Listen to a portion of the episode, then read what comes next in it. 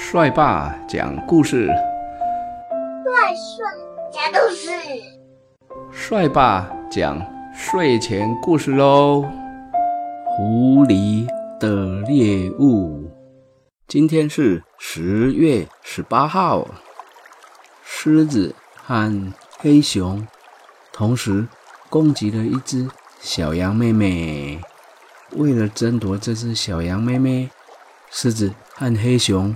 打了一架，狮子呢跟黑熊都是很凶的动物，打起架来谁也不让谁。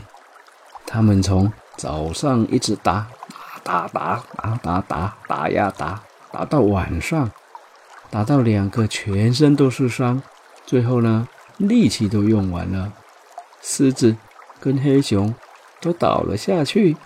谁也没有办法呢，把小羊妹妹拖走啊！狐狸一早就发现狮子和黑熊在打架，便悄悄地躲在一旁观看。等到狮子和黑熊力气都用完了，倒在地下休息的时候，狐狸立刻啾啾啾跑出来。轻而易举的就把小羊叼走了，作为他今天不劳而获的猎物。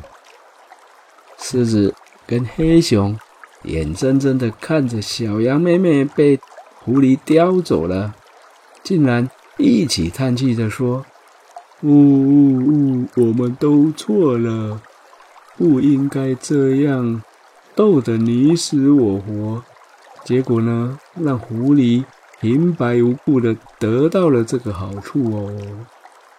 狐狸的猎物。